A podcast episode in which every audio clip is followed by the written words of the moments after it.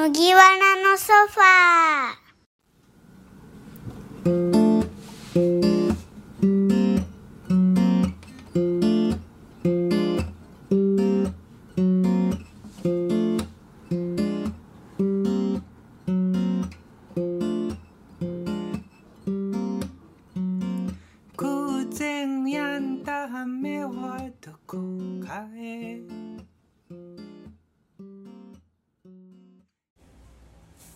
麦わらのソファ今回はゲストの作家さんお二人に来ていただき麦カフェで開催される麦店についてや制作活動についてお話しできたらと思います。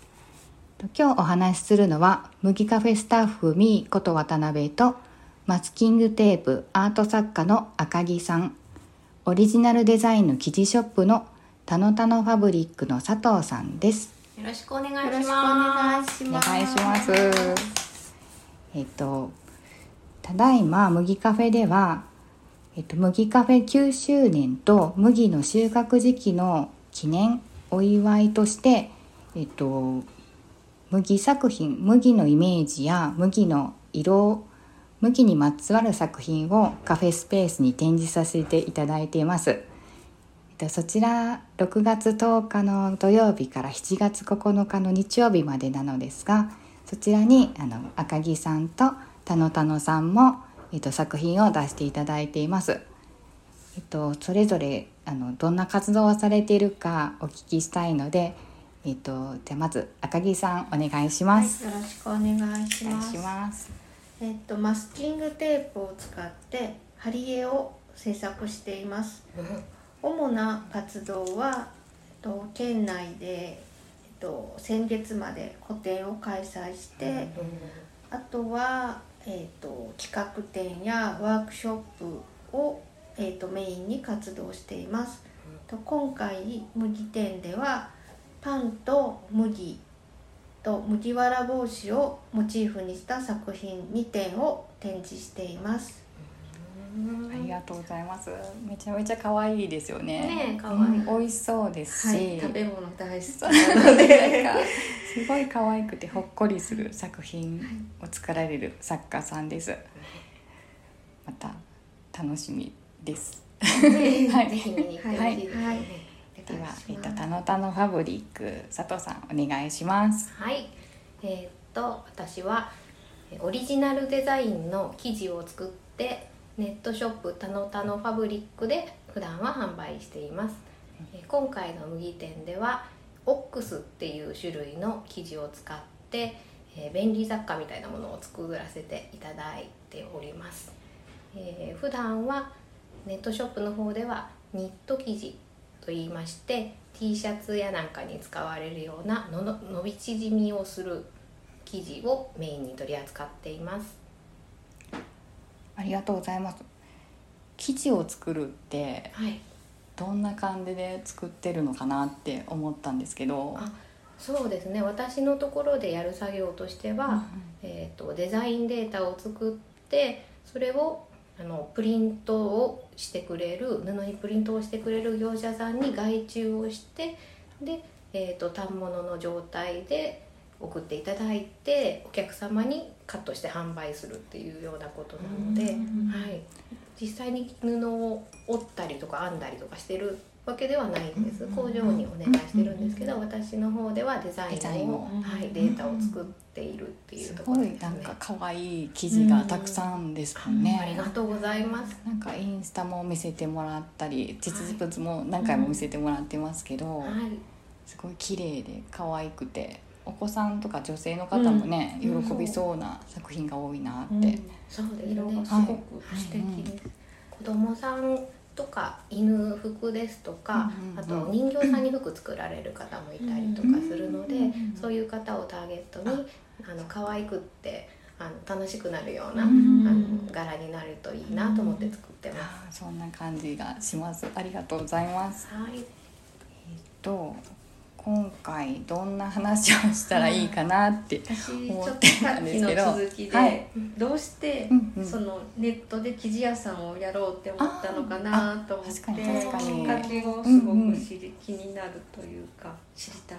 いいですか？お話。はいお願いします。えーとそうですね。私がも、うんうん。そもそもネットショップで生地を買うのが好きだったっていうところあですね。そうなんですね。で子供が生まれていろいろうんうんうん。あのスタイだったりとか、うんうん。あのゆゆだれかけっていうんですかね、あのそういうものを作り始めた時にネットに結構可愛い生地屋さんがいっぱいあったので。え。ーあったんですね、はい。ネットで。なんかうん。お店に行かないと買えないっていうイメージがありましたけど。ね、お店にももちろん買いに行くんですけれど、特にあのニット生地って言われる生地は、あの店舗で取り扱ってるところが少なかったりするので、可愛いのが欲しいな柄物があるといいなとかっていう時にネットの方があの選びやすかったっていうこうん。とがありましたね。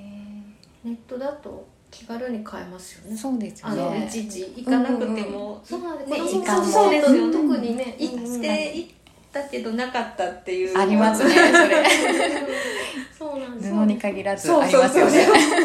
探していたのがなかったっていうのありますよね、うんミシンを始めるきっかけって、やっぱり子供が生まれたからっていう方が多いと思うので、そのタイミングで遠くまで出かけていけるかっていうと、うん。あんまり出かけられないところがあるんです確ね。かに。なんか私もなんか自転車乗せてうん。なんか橋越えてうん。なんか買いに行ったりしてましたけどあネットで買えたらめっちゃ便利ですよそうねですよね。じっくり選びたいけど、うん。子供連れてるそう。と走り回ったりとかして結局もういいやってなって帰ってきたりとか、うん ありがたいサービスですよねじゃあきっとね。へえそうか。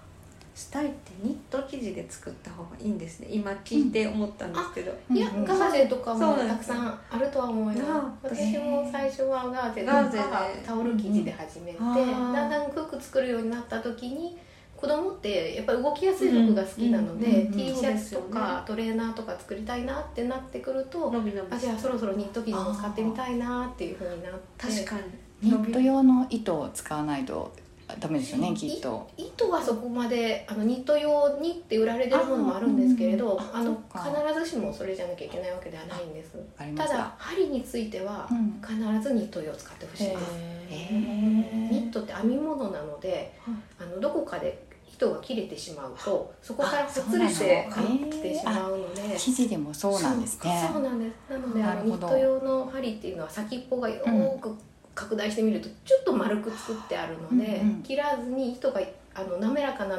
糸であれば針が落ちてきた時にスルッとよあー。避けることができるんですね。ちょっとわからない普段は知らない話を聞けた。なのであの針は必ずニット用の新しいものを使ってほしいです。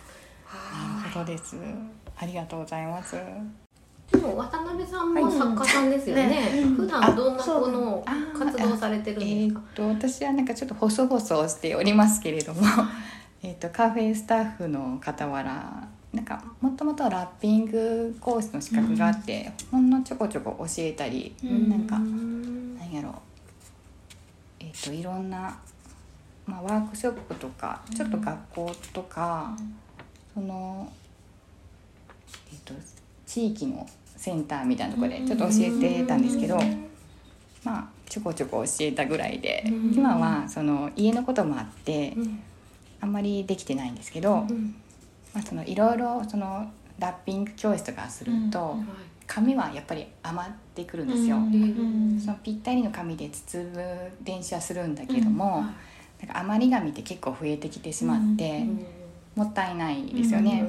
でその余り紙がもったいないのと、んなんか私はなんか小さいものとか意外と好き集めちゃうタイプで、うん小さいものが好きなんですよ。はいやもんで余り紙でなんかちっちゃいものを包んで、なんか今はなんかそのオーナメントとかキーホルダーみたいなとかなんかそんな。まあ、その立体のコラージュ作品をたまに作ったりしております。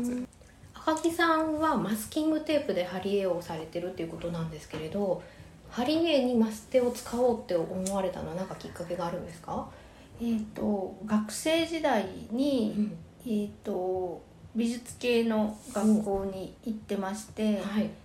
えー、と日本画を専攻していたんですけど、でも卒業してから、うん。やっぱ日本画って絵の具が特殊なので続けることができなくて。そうなんですね。でも何か絵は描きたいってなんか色鉛筆とか絵の具とかってなんか試してみたんですけど、い。やっぱり子供が小さかったので、うん。ちょっと物理的にうん。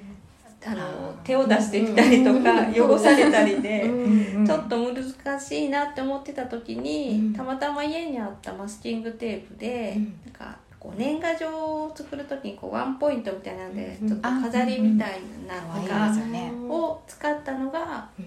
もう一番最初で、へでー。こうネットとかで見たらこう、まあ、貼り絵みたいな感じでこうペタペタ貼ったりして、うんあの作品を作ってるのを見見たんですよ。うんでも大きい作品は私には無理だからって言って、まうんあ手軽にはがきサイズぐらいから、うん。まあ始めてうんでまあ自分の作りやすいやり方っていうのを作りながらうん。徐々に今の形になったっていう感じで。ですも確かにいいですね、絵の具みたいにつかないし、そうなんです。散らからんし。そうなんで横でお子さんがうん。自分も勝手にペタペタ貼っててもね、そうなんです。一緒にできますそうなんです。ストレスが少ないし、あーなるほど。でどこでも手に入るしうん。一、回買えば、うん。まあも持つし、うんうん そういう点でもすごくなんか使いやすい素材で、うんでもまあセンスですけどうね、ん。ねなんか野木さんうのん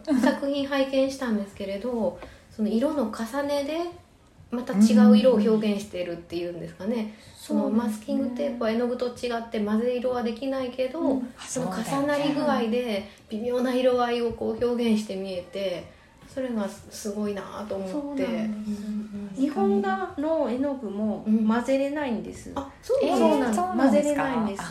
重ねて色を出すんですへえあのあじゃあそういう下地があって。そうそうやり始めめてから気がついたんですけど、うん。日本画の絵の具ってうん。こう細かい石の粒子なので混ざり合わないってことそうなんです。混ぜれないんです、あーなのであの緑青と黄色にで混ぜて緑になるわけじゃなくて、そうなんそうなんです。だからちょっとそういう部分ではうん。生かされてるのかなっていうのは、ところがあっはい、ちょっと作りね方とかもうん。ちゃん。としっかり下絵描いてっていうところもうん。ちょっとやってきた学んだことはちょっとは生かされてるのかなっていうのははい。いなるほど、はい。それであの繊細で可愛い作品が。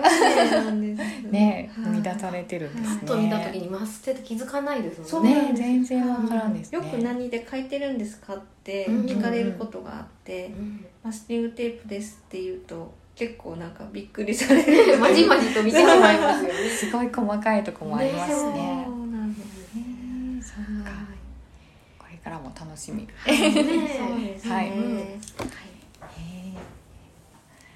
武器店見に来ていただけるといいなと思います、もち小麦のメニューもすごい美味しいですしね、あはい。私お餅も大好きですけど、はい。小麦粉であんなもちもちなんねてもちすごい嬉しい、もちしてますもんね。違パうんですンケーキね。もちとかねもりって、はい。ねでそれもまた楽しみに、うん。